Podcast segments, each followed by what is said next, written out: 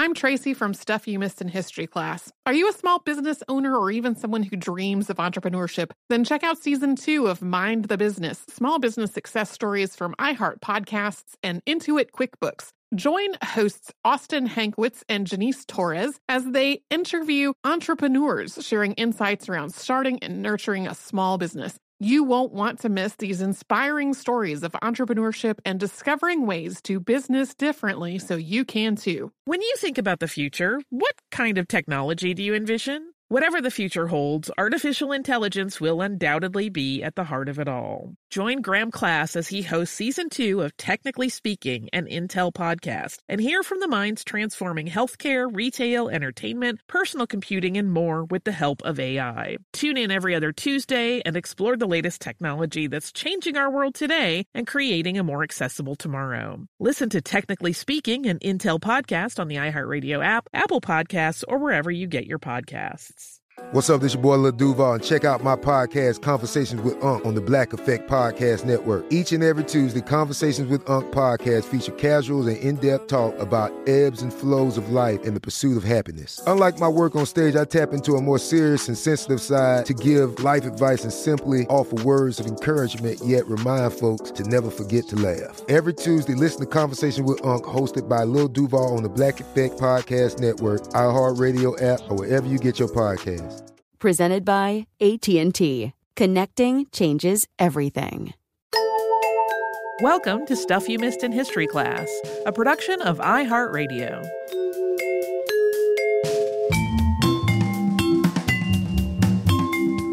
Hello and welcome to the podcast. I'm Tracy V. Wilson. And I'm Holly Fry. In our episode on Scott Joplin, we briefly discussed the cakewalk and its origins as sort of a competitive entertainment during the era of chattel slavery in the U.S. And in that discussion, I briefly mentioned that square dancing also has some thorny backstory, and we immediately got a lot of email asking for an episode. So here it is. Uh, to be clear up front, square dancing is still a thing. There are active square dancing clubs all over the US, as well as some in Canada. There are regional and national square dancing conventions every year. Uh, there are also square dance organizations outside North America, although it does seem like some of those have disbanded over the last few years. At least one of them, like specifically mentioned the effects of the COVID 19 pandemic as their reason for disbanding. So, while square dancing is not as popular today as it was at its peak, we're not talking about a pastime that's totally gone. For anybody that doesn't know, square dancing is a social dance in which four couples dance in a square. For a long time, it was basically assumed that each couple would be made up of one man and one woman, or in the case of gym class, which is how a lot of us got introduced to it, yep. Uh, one boy and one girl, unless maybe gym class was not evenly split into boys and girls. Some square dancing guides written in more recent years point out that the dancer's gender does not really matter, and they switch over to using words like left partner and right partner or lead and follow.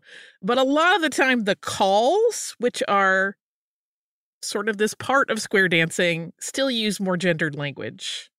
Yeah, it kind of varies a little bit. Those calls, though, are one of the most recognizable hallmarks of square dancing. The caller is a person who calls out the instructions to the dancing couples, usually intertwined with a sort of patter. The moves that they are calling out are known as figures. So, for example, the do si do, also called the do si do or various other like slight regional pronunciations. That comes from the French for back to back. It's one of several figures whose name does come from French. So partners face each other, they pass each other right shoulder to right shoulder, and then kind of step sideways. So they pass back to back and then backwards. So that they pass left shoulder to left shoulder. So they kind of go around one another back to back. There are dances that use a specific sequence of figures in a specific order, which dancers can memorize. But a lot of the time, especially in modern square dancing, the caller is really the person who's leading the dance, and the dancers are following the caller's direction. A common theme in a lot of writing about square dancing is that it has very old roots. S. Foster Damon was a poet, a William Blake scholar, and a square dancing enthusiast. And in 1957, he published a short book called The History of Square Dancing. And that book begins, quote, anthropologists report that the great apes have been observed dancing in lines and circles. If this be so, folk dancing is probably older than mankind. Uh, most other writers don't go back quite that far.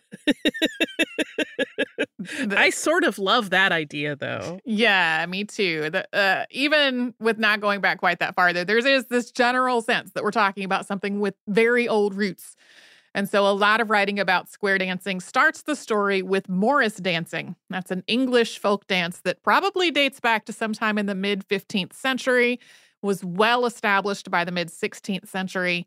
This was traditionally performed by men, although that's not always true today. Dancers formed two lines facing one another. A lot of the time, they would have bells tied to their lower legs. Uh, this is a really energetic dance, involves a lot of jumping and leaping. A lot of times, the dancers have wooden sticks or swords that they tap together or strike against the ground.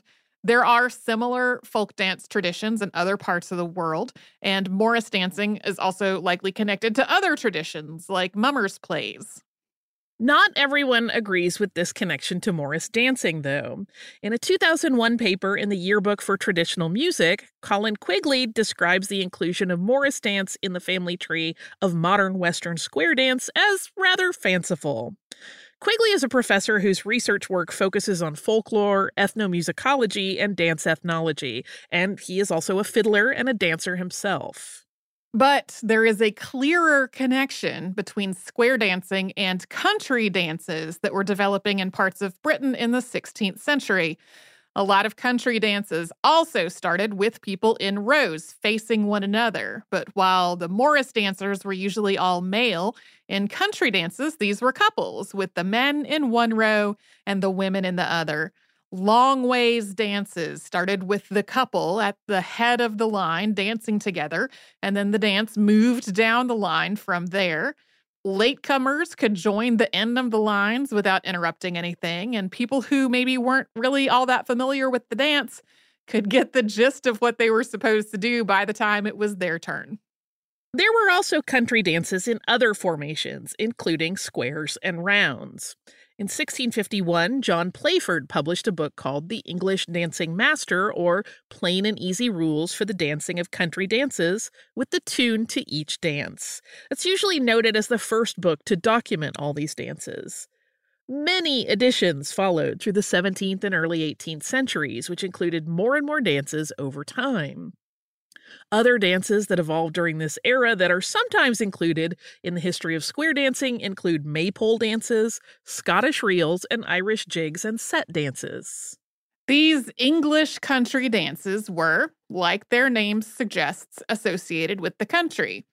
Upper class people did them in their country homes, while working class people did basically the same dances in fields or taverns or other gathering places. When these dances were introduced to France in the early 18th century, the name country dance morphed into contredanse, contra meaning against or opposing, referencing those two lines of dancers facing one another. That then became contradance, which still exists today. Meanwhile, as English country dances were being held in fields and homes, other styles of dance were being developed in the ballrooms of France. A court dance called the branle involved a chain of dancers in a line or a circle. The cotillon, named for a French word that at the time meant petticoat, was a court dance in which four couples danced in a square. When the cotillon was introduced into English speaking areas, that name morphed. It got an extra syllable as cotillion. an extra I. Sometimes it comes out as a syllable, depending on how southern your accent is. Uh, in the 18th century, the cotillon grew into the quadrille, which again had four couples dancing in a square formation, but tended to be longer and more complex and intricate than the cotillon. Quadrille was complicated enough that things like playing cards and fans were printed that included all the steps. Yeah. Of course, when these were introduced into English, it just became quadrille, or quadrille. Yes, I used to have a um an acquaintance who I met through the family who would say quadrille. Sure. Like I got a very short clipped version of it, which was Yeah. also quite cute. Uh, there were also, of course, dances from other parts of Europe, but the ones that are usually referenced in terms of square dancing history were mostly from England and France, sometimes also with the inclusion of Scotland and Ireland. And then during the colonial era in the early years in the United States, a dance or other social event might include a mix of these and other dances. For example, this description of a 1782 ball was written by a tutor at Yale. Quote, the ball was opened with a minuet, and a country dance was immediately called. They succeeded each other till supper, which was a good one, but plain. A few cotillions were then danced with one or two reels, and the whole closed with a set of country dances. Broke up around three, and each retired with his partner. Just a note here, since we talked about calling earlier. when he says called here, that just means that somebody called for a country dance to start. The calling out of the figures that is part of square dancing, like that was not a thing yet. Yes. That was more like a let's have a minuet. Yes. yes. In the early 19th century, French quadrilles started to overtake English country dances in popularity in the US, again, as a quadrille. Some of this probably stems from the aftermath of both the Revolutionary War and the War of 1812. While there were still pockets of people that felt a kinship and even loyalty to Britain, there was also a lot of anti British sentiment. Meanwhile, France had helped the United States win the Revolutionary War, and in 1803, the Louisiana Purchase also meant that a lot of land that had previously been claimed by France instead became part of the United States. Yeah, that just meant more people with more potentially French ancestry and knowledge of French culture. These dances, of course, also continued to evolve after being introduced to North America, and we will talk about that after a sponsor break. I'm Tracy V. Wilson from Stuff You Missed in History class. Did you know small businesses make up 99.9% of all businesses in the United States? The world is powered by entrepreneurs, and if you're a small business owner or even someone dreaming of starting your own business, then you'll want to check out season two of Mind the Business Small Business Success Stories from Ruby Studio, from iHeartMedia, and Intuit QuickBooks. And every episode, hosts Austin Hankwitz and Janice Torres talk to entrepreneurs about how they've grown from the lessons of launching and nurturing a small business and how they have found success being their own boss. From the excitement of first starting out to finding the right tools and resources to process invoices and payments like QuickBooks Money, you won't want to miss these inspiring stories of entrepreneurship and discovering ways to business differently so you can too. And if you're a small business owner or even someone dreaming of starting your own business, then you'll want to check out season two of Mind the Business Small Business Success Stories from Ruby Studio, from iHeartMedia, and Intuit QuickBooks. If you use paper, you're a human. But if you choose paper, you're a papertarian, someone who lives a paper based lifestyle because it has a positive impact on the planet. And also because it's the easiest choice you'll make all day. Seriously. It's as easy as reaching for boxed instead of bottled water. It's as easy as opting for beauty products that come in paper packaging. It's as easy as grabbing eggs in a cardboard container. And that's all in one trip to the grocery store, which, if everyone's being honest, you were planning to go to anyway. But paper isn't just an easy choice. Papertarians know that it's the smart choice too, because paper comes from trees, a renewable and sustainably managed resource, and paper products are designed to be recycled. In fact, when you choose products that come in paper based packaging, those fibers can go on to be recycled up to seven times. So why wouldn't you go papertarian? Learn more at howlifeunfolds.com slash papertarian. Focus Features presents Back to Black. I want people to hear my voice and just forget their troubles. Experience the music and her story Know this. I ain't no Spice Girl. like never before That's my daughter. That's my Amy. on the big screen. I want to be remembered for just being me. Amy Winehouse, Back to Black, directed by Sam Taylor Johnson. Rated R, under 17, not a minute without parent. Only in theaters May 17th.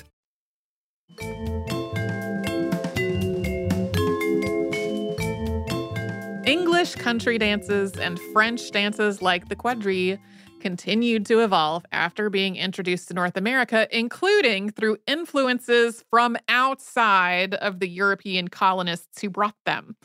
For example, colonists took inspiration from indigenous peoples' round dances, in which a chain of dancers forms a circle, and ones in which indigenous dancers formed a line that coiled into the center and then back out again. There are also letters and journals from the 18th and 19th centuries written by Europeans that describe indigenous people learning European style dances or indigenous women as dancing partners at places like army forts during the United States westward expansion. Some of these accounts, especially earlier ones, seem to suggest a cultural exchange between Europeans and indigenous people, including descriptions of indigenous communities choosing to do both European dances and ones from their own cultures and traditions during their celebrations. But other accounts of this describe it more as a form of cultural imperialism. For example, Francois de Chateaubriand's accounts of his travels through North America in 1791 include a description of a French dancing master named Monsieur Violet teaching among the Haudenosaunee. Chateaubriand's descriptions of the indigenous dancers are racist and insulting, and he frames Violet's teaching efforts as bringing civilization, quote, even unto the errant hordes of the New World. Another big influence on the social dancing of colonial North America and the early United States came from enslaved Africans. This included ring dances and ring shouts that originated in Western and Central Africa, which people continued to do after being brought to the Americas by force. But the biggest African influences on square dancing were in the music and the practice of calling. In that earlier Scott Joplin episode, we talked about entertainment being one of the few careers during his lifetime that was open to Black people and didn't involve domestic work or manual labor. Joplin was born after the US Civil War, but prior to the Civil War, it was also extremely common for enslaved people to work as musicians in the homes and gathering places of white people. And based on all the documentation we have, the first people to call square dances were black. This probably had some roots in the call and response that was part of both African and African American traditions, but it also had a really practical use. Black musicians learned music to play at the homes of white people who already knew how to do the dances. They had been taught by a dancing instructor or possibly a family member or a friend. But when the musicians played these same songs for their own communities, people did not already know the steps. So the person playing the fiddle or the banjo or some other instrument also called out the figures so that the dancers would know what to do. As a note, it is possible that this calling really got its start among enslaved people in the Caribbean, and that enslaved people then introduced it to North America from there. And European dances were introduced, of course, to the Caribbean as well. For example, there are a lot of variations on the quadrille in the Caribbean with a lot of different styles, a lot of slightly different names. They vary a lot from island to island and country to country, but like this dance has become a big part of those cultures. S. Foster Damon described calling this way, although he credits it to some smart American, which, given the context he was writing in, suggests that he thought that this person was white. Quote, like all great inventions, it was simple. The fiddler or the leader of the orchestra merely kept telling the dancers what to do next. Nobody who knew the six or eight fundamental calls could go very far wrong. The fiddler thus ceased to be an accompanist. He became the creator of the dance. He could vary the figures at any moment just to keep the dancers on their toes. He could invent new dances. He could even call at random anything that happened to pop into his head. These fancy figures, when nobody knew what was coming next, became popular as the last dance in a set. The prompter could and eventually did sing the calls, weaving rude rhymes and filling out the calls with comments on the individuals present. Thus, the ancient trio of melody, verse, and dance was identified once more, and the caller was the modern equivalent of the antique choragus. But most important of all, he kept square dancing alive, fluid, growing at the very time it was becoming formalized in Europe. It's not clear exactly when white musicians or white dancing instructors started to call dances. The first known reference to a white caller is from Chicago in 1836, but that was almost two decades after the first descriptions of black callers at dances. An 1841 book called The Ballroom Instructor, containing a complete description of cotillions and other popular dances, mentions quadrilles being called. So by that point, the practice seems to have become pretty well established, regardless of who was playing at the dance or doing the calls. Although Damon described this as a great invention, a lot of the people who wrote about it in the mid 18th through early 19th centuries were really critical of the practice of calling. For example, in 1856, dancing master Charles Durang described called dances as annoying and described calling itself as, quote, a vile custom, marring the melody of the airs. This was in his book, The Fashionable Dancer's Casket or The Ballroom Instructor, a new and splendid work on dancing, etiquette, deportment, and the toilet.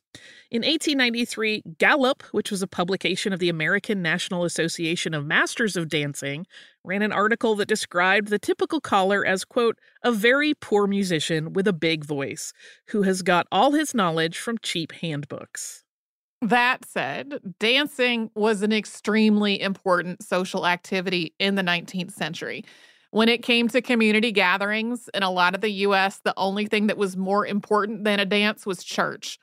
Over time, regional styles of square dancing started to develop with different dances and practices in New England, the southern Appalachian Mountains, and the western United States. But around the 1890s, even as the magazine Gallup was complaining about callers, this type of dancing was starting to wane as a pastime. People still hosted social dances, but they were more likely to be dominated by waltzes and two steps. This was especially true in cities where trends had shifted to other types of dances, and dancing schools started focusing on those rather than things like the quadrille. Square dancing and other similar dances held on in more rural areas, though. From 1916 to 1918, Cecil Sharp and Maud Karpeles traveled through the southern Appalachian Mountains as song catchers. They were collecting and documenting folk songs. This was during the first English folk revival, which stretched from the late 19th through the early 20th centuries and was an effort to collect and preserve folk music before it could fade from memory. Both of these folks were British. Sharp was co founder of the English Folk Dance Society. In the US, Sharp and Karpeles found areas where folk dances and folk music were still really popular. And Sharp came to the conclusion that what he was witnessing was quintessentially American. He also thought the ballads he heard being performed in Appalachia were British folk songs, essentially unchanged, which were simply no longer being performed in Britain at all. So there's an irony here. You could argue that square dancing was quintessentially American because it incorporated influences from Europeans, Africans, and indigenous peoples, becoming its own unique style of social dance.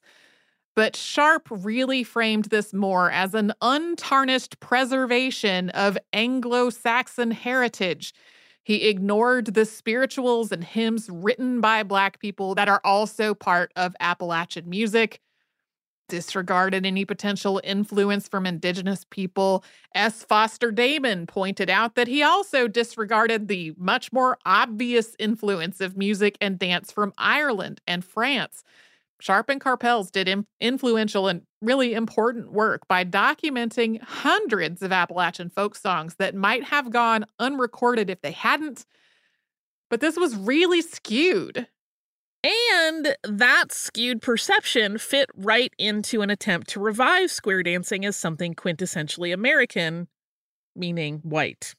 Like in American Country Dances, 28 Contra Dances largely from the New England states by Elizabeth Burchenal, published in 1918, the author writes, quote, This is one of the old, most truly American sections of our country, where many generations of the same stock have grown up undisturbed by foreign influences, and where sufficient time has elapsed since the days of the early settlers for the building up of certain traditions and customs. The social group dances, which have originated or evolved through common usage under such conditions in this country, are as truly folk dances as those found in the older countries, and have elements which are almost universally characteristic of folk dances. And yet, it has often been said that our country has no folk music or folk dancing of its own other than that of the American Indian. We are today a nation of immigrants, not of Indians, and the folk traditions that are most essentially our own are those which have developed from traditions brought to us by our early immigrants into something peculiarly our own. Later on, she specifically mentions those early immigrants as coming from England, Ireland, and Scotland. And also, this attempt to revive square dancing, sort of the first revival and one that just continued to keep being re revived.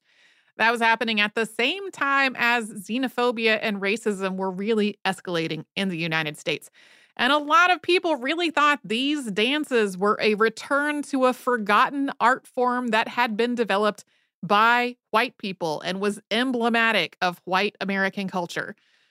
That doesn't necessarily mean that the people who started trying to introduce square dancing in schools and things like that doesn't mean that they were explicitly intentionally doing it as a way to reinforce white identity, but there was definitely a sense of nostalgia for what people imagined as a better time using a form of dance that was similarly imagined as having been created by white European immigrants. We are going to talk more about all of this after we pause for a sponsor break. I'm Tracy V. Wilson from Stuff You Missed in History class. Did you know small businesses make up 99.9% of all businesses in the United States? The world is powered by entrepreneurs, and if you're a small business owner or even someone dreaming of starting your own business, then you'll want to check out season two of Mind the Business Small Business Success Stories from Ruby Studio, from iHeartMedia, and Intuit QuickBooks. And every episode, hosts Austin Hankwitz and Janice Torres talk to entrepreneurs about how they've grown from the the lessons of launching and nurturing a small business and how they have found success being their own boss. From the excitement of first starting out to finding the right tools and resources to process invoices and payments like QuickBooks Money, you won't want to miss these inspiring stories of entrepreneurship and discovering ways to business differently so you can too. And if you're a small business owner or even someone dreaming of starting your own business, then you'll want to check out season two of Mind the Business Small Business Success Stories from Ruby Studio, from iHeartMedia, and Intuit QuickBooks. If you use paper, you're a human. But if you choose paper, you're a papertarian, someone who lives a paper based lifestyle because it has a positive impact on the planet. And also because it's the easiest choice you'll make all day. Seriously. It's as easy as reaching for boxed instead of bottled water. It's as easy as opting for beauty products that come in paper packaging. It's as easy as grabbing eggs in a cardboard container. And that's all in one trip to the grocery store, which, if everyone's being honest, you were planning to go to anyway. But paper isn't just an easy choice. Papertarians know that it's the smart choice too, because paper comes from trees, a renewable and sustainably managed resource, and paper products are designed to be recycled. In fact, when you choose products that come in paper based packaging, those fibers can go on to be recycled up to seven times. So why wouldn't you go papertarian? Learn more at howlifeunfolds.com slash papertarian. Me. Focus Features presents Back to Black. I want people to hear my voice and just forget their troubles. Experience the music and her story. Know this. I ain't no Spice Girl. Like never before. That's my daughter. That's my Amy. On the big screen. I want to be remembered for just being me. Amy Winehouse, Back to Black, directed by Sam Taylor Johnson. Rated R, under 17, not a minute without parent. Only in theaters May 17th.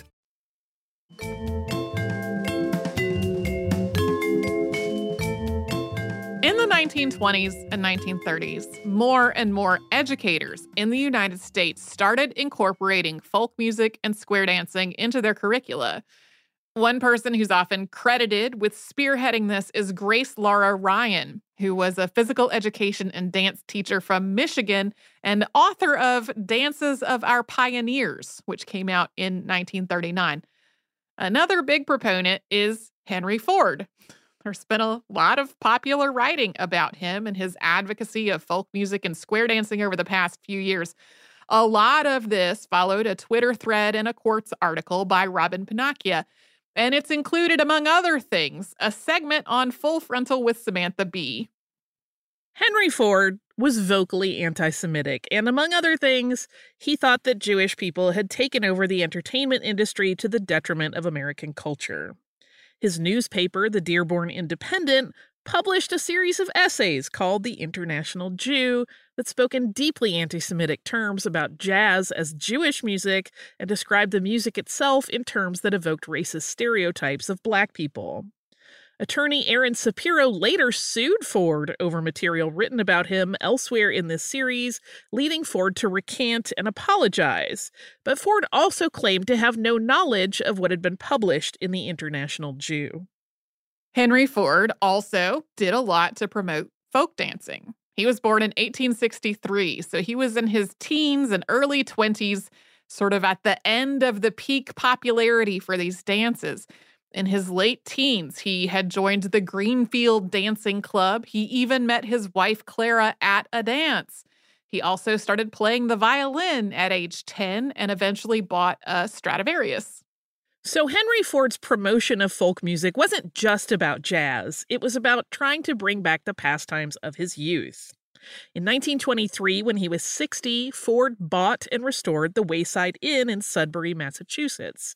He wanted to host dances there, the kind that he remembered from when he was young, but he couldn't remember all the steps. He hired dance instructor Benjamin Lovett, who went to older dancers and dance teachers when he didn't know how to do specific dances that Ford wanted. Eventually, Ford brought Lovett and his wife to Dearborn, Michigan to teach old fashioned dances there. By late 1925, newspapers in Detroit were reporting on Ford's plan for a national revival of folk dances. I think at this point we're on revival number two. of the many revivals of folk dancing. This revival, of course, included square dancing. He built ballrooms, including one named after Lovett. He established dancing schools, sponsored folk dancing programs, and training programs for teachers. He donated money to impoverished schools in the South, and some of that money went to folk dancing music and instructional materials. Ford also bought the Botsford Inn outside of Detroit and restored it and started trying to rehire the musicians who had played there 40 years before. Many of those musicians had long since retired or died. He launched a fiddling contest in 1925, although this quickly grew beyond his control and he wasn't really part of the national contest that grew out of it. When more people started having their own radios at home, Ford sponsored a radio program called Early American Dance Music there are aspects of this that just seem kind of deranged to me. like, well, it's like it's an exemplar of the dangers that can happen when like wealth and nostalgia collide in a yes. really in somebody that has a bias for action. Right.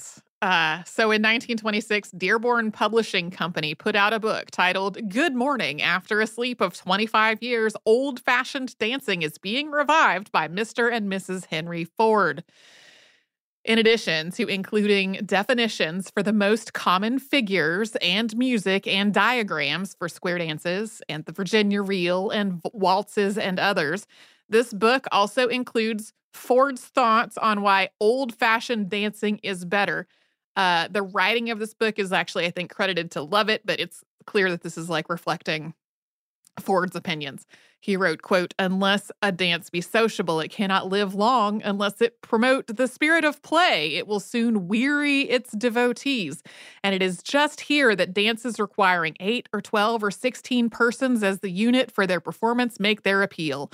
More persons thrown together, the spirit of grown up play is irresistible. And besides, there is a wider scope and a stronger demand for skill and style. The bane of the modern dance was its almost utter lack of grace, style, and skill. Oh, I have so many thoughts. Uh, regardless of how much of this was specifically about jazz and how much was more about Ford's own intense nostalgia, these attempts to revive folk dancing were absolutely connected to his opinion that the United States was moving in the wrong direction. He was pushing back against changing social norms and trying to return the country to what he remembered from his youth, which he imagined was a better time. Another irony here is that one big part of all the social and economic changes that were rippling through the country was the automobile. Yeah, he did not seem all that critical of his own business's role. no, no, transportation should evolve, but nothing else. So, uh, interest in square dancing dipped again and then revived again, this time starting more in the Western United States. A major figure in this next revival was actually a Chinese American man named Song Chang, who learned some folk dances on a ship en route to Europe and then started a folk dance club in San Francisco after he returned in 1937. He spearheaded the creation of the Folk Dance Federation of California, which was formed in 1942 with Henry Buzz Glass as its president. Another key figure in this revival was Lloyd Shaw, also known as Pappy. Shaw worked at Cheyenne Mountain Schools in Colorado Springs, Colorado, and had started encouraging dance as a safer pastime than football. He also wanted the schools to get away from an identity that was tightly connected to whether they were winning games. Shaw started promoting square dances, publishing Cowboy Dances in July of 1939, and establishing a school for square dance teachers in 1941.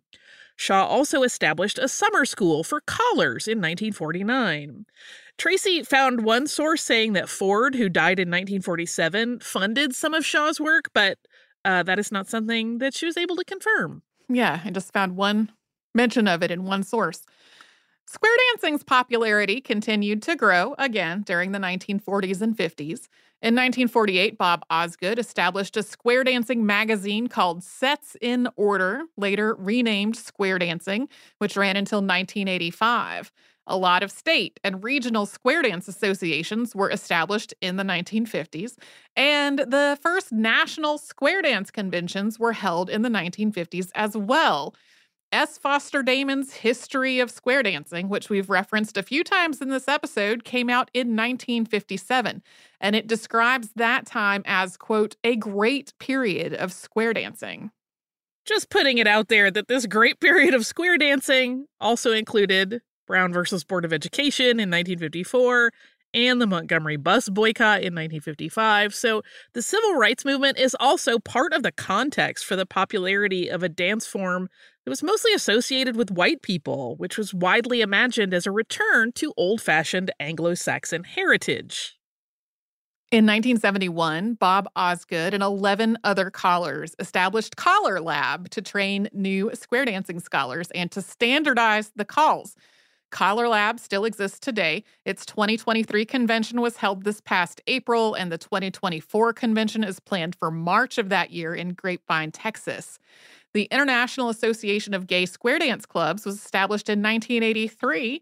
That also still exists and is hosting a convention in Ottawa in July of this year and in Durham, North Carolina next year. Both of these organizations were established during a movement to name square dancing as the national folk dance of the United States. A lot of the organizations spearheading this movement were involved with modern Western square dancing. By the 1950s, most square dancing had started to fall into two broad categories.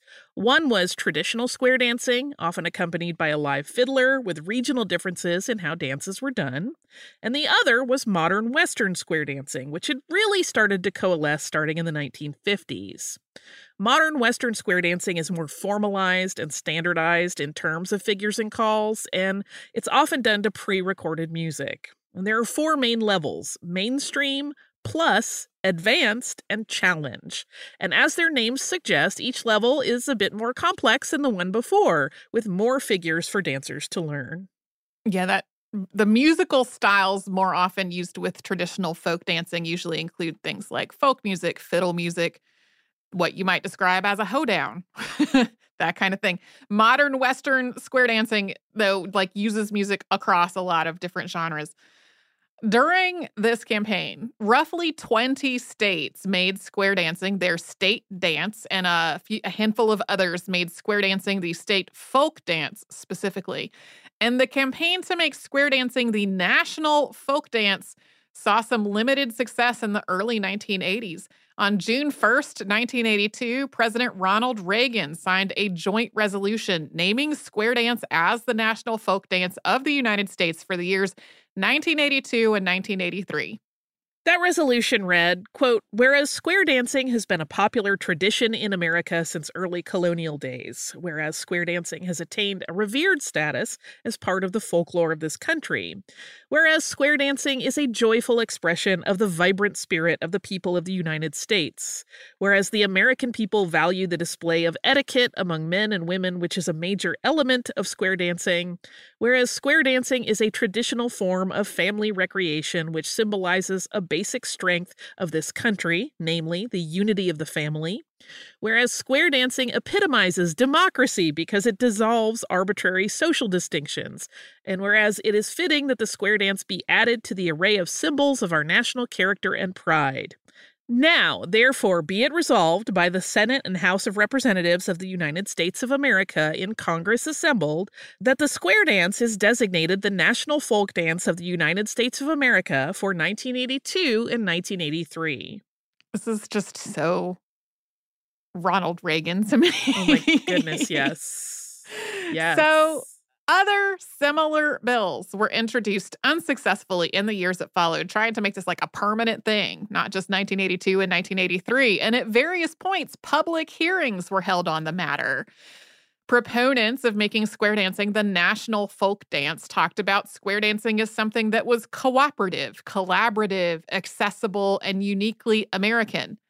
Leon Panetta, who at the time was serving in the House of Representatives, but would later hold a number of other positions, including White House Chief of Staff, Director of the CIA, and Secretary of Defense, was a big proponent of this. One of his statements, quote, square dancing is an activity that symbolizes, I think, the country's basic strengths, the unity of the family, and a spirit of equality in which all people can equally enjoy this form of dancing. It is truly, I feel, symbolic of the vitality, diversity, history, and wholesomeness of this country.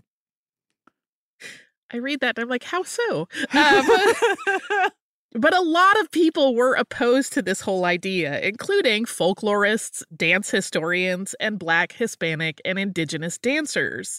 One active square dancer who spoke in opposition was Bob Dalsemer, who was not part of the square dancing organizations that were promoting the bills. Dalsemer objected to the inclusion of clogging, the Virginia reel, and other dances under the umbrella of square dance. He also pointed out that rural communities that had been square dancing for generations, aka doing traditional square dance, would probably not recognize modern Western square dance at all. Some of the testimony against this bill circled back to some ideas we've already discussed. Rayna Green, at the time president of the American Folklore Society, referenced attempts to force Indigenous children to assimilate with white culture. We've talked about a number of those attempts on the show before. Quote, when my grandmother was a girl and when my great grandmother was a child, they were forbidden to speak their language, forbidden to dance their dances by the American government and by missionaries in this country. How ironic I think it would be if my grandmother, who danced the square dance in school, the only place she ever danced it, but could not dance her own tribal dances, were now to be dishonored. And all of our ancestors were to be dishonored, in fact, with the designation of a dance that represented the overturn and repression of our own dances and the oppression of our people. Green also noted that if Congress were instead to consider an indigenous dance as the national folk dance, tribal peoples would have difficulty choosing which of all the round dances it should be because the round dances are all different and the communities involved respect and honor those differences.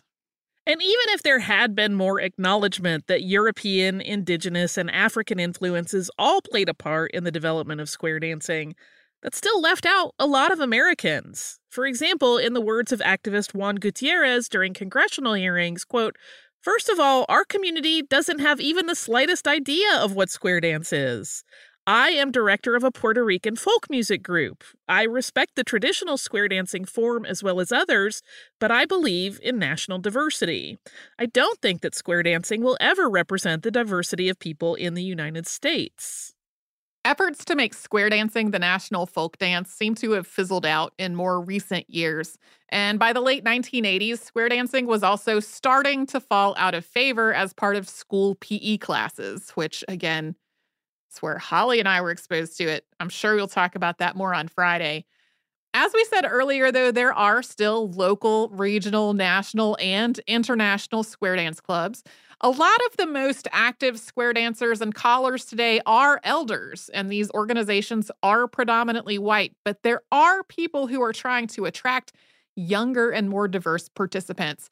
There's an episode of Radiolab called Birdie in the Cage from October of 2019, in which reporter Tracie Hunte went to the national convention and talk to some square dancers there about, among other things, how this social dance is trying to evolve.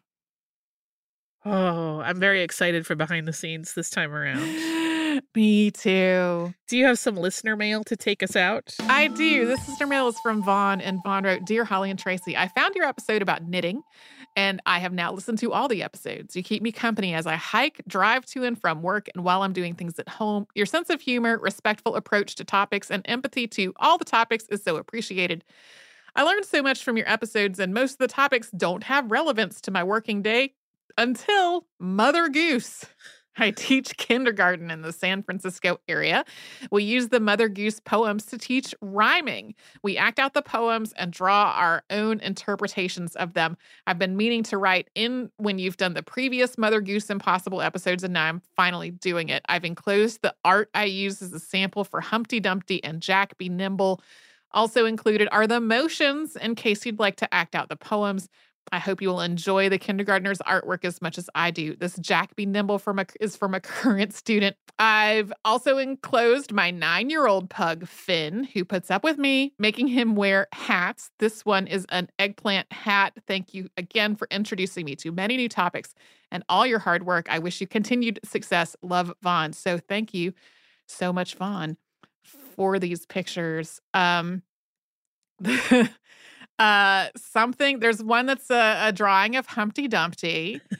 Um something about this drawing of humpty dumpty there is what looks like a suggestion of legs in blue but then the what i think is the body of humpty dumpty uh reminds me a little bit of like um like a whole chicken like with the two chicken legs sticking up. It is adorable. And then uh the uh, Jack Be Nimble one, Jack has like a very green head and uh, and feet that look like an anchor to me. So that is fun. Um, and then of course a pug in a hat with the like pug tongue lol thing going. So anyway, thank you so much for sending these adorable pictures that seems like a great way to teach kids about rhymes. And there are lots of like sort of easy gesture based dances that you could make to go along with a lot of these things. So thank you, Vaughn, for this note. If you would like to write to us about this or any other podcast, we're at historypodcast at iheartradio.com. We're all over social media at Missed in History. That's where you'll find our Facebook, Twitter, Pinterest, and Instagram. And you can subscribe to our show on the iHeartRadio app or wherever you like to get podcasts.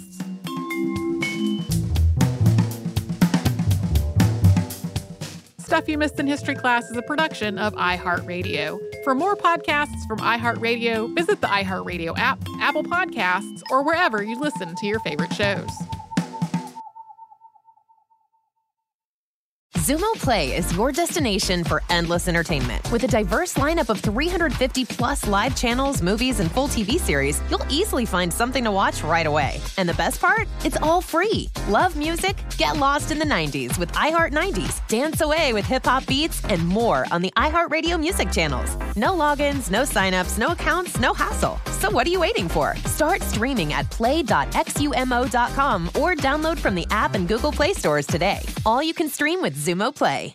Xfinity has free premium networks for everyone this month, no matter what kind of entertainment you love Addicted to true crime? Catch killer cases and more spine-tingling shows on A&E Crime Central. Crave adventure? Explore Asian action movies on Hi-YAH. Searching for something extreme? Check out skating, snowboarding, and more on Fuel TV Plus, the global home of action sports. And find crowd-pleasing bops on iHeartRadio's Hit Nation playlist. There's new free shows and movies to love every week. Say free this week in your Xfinity voice remote.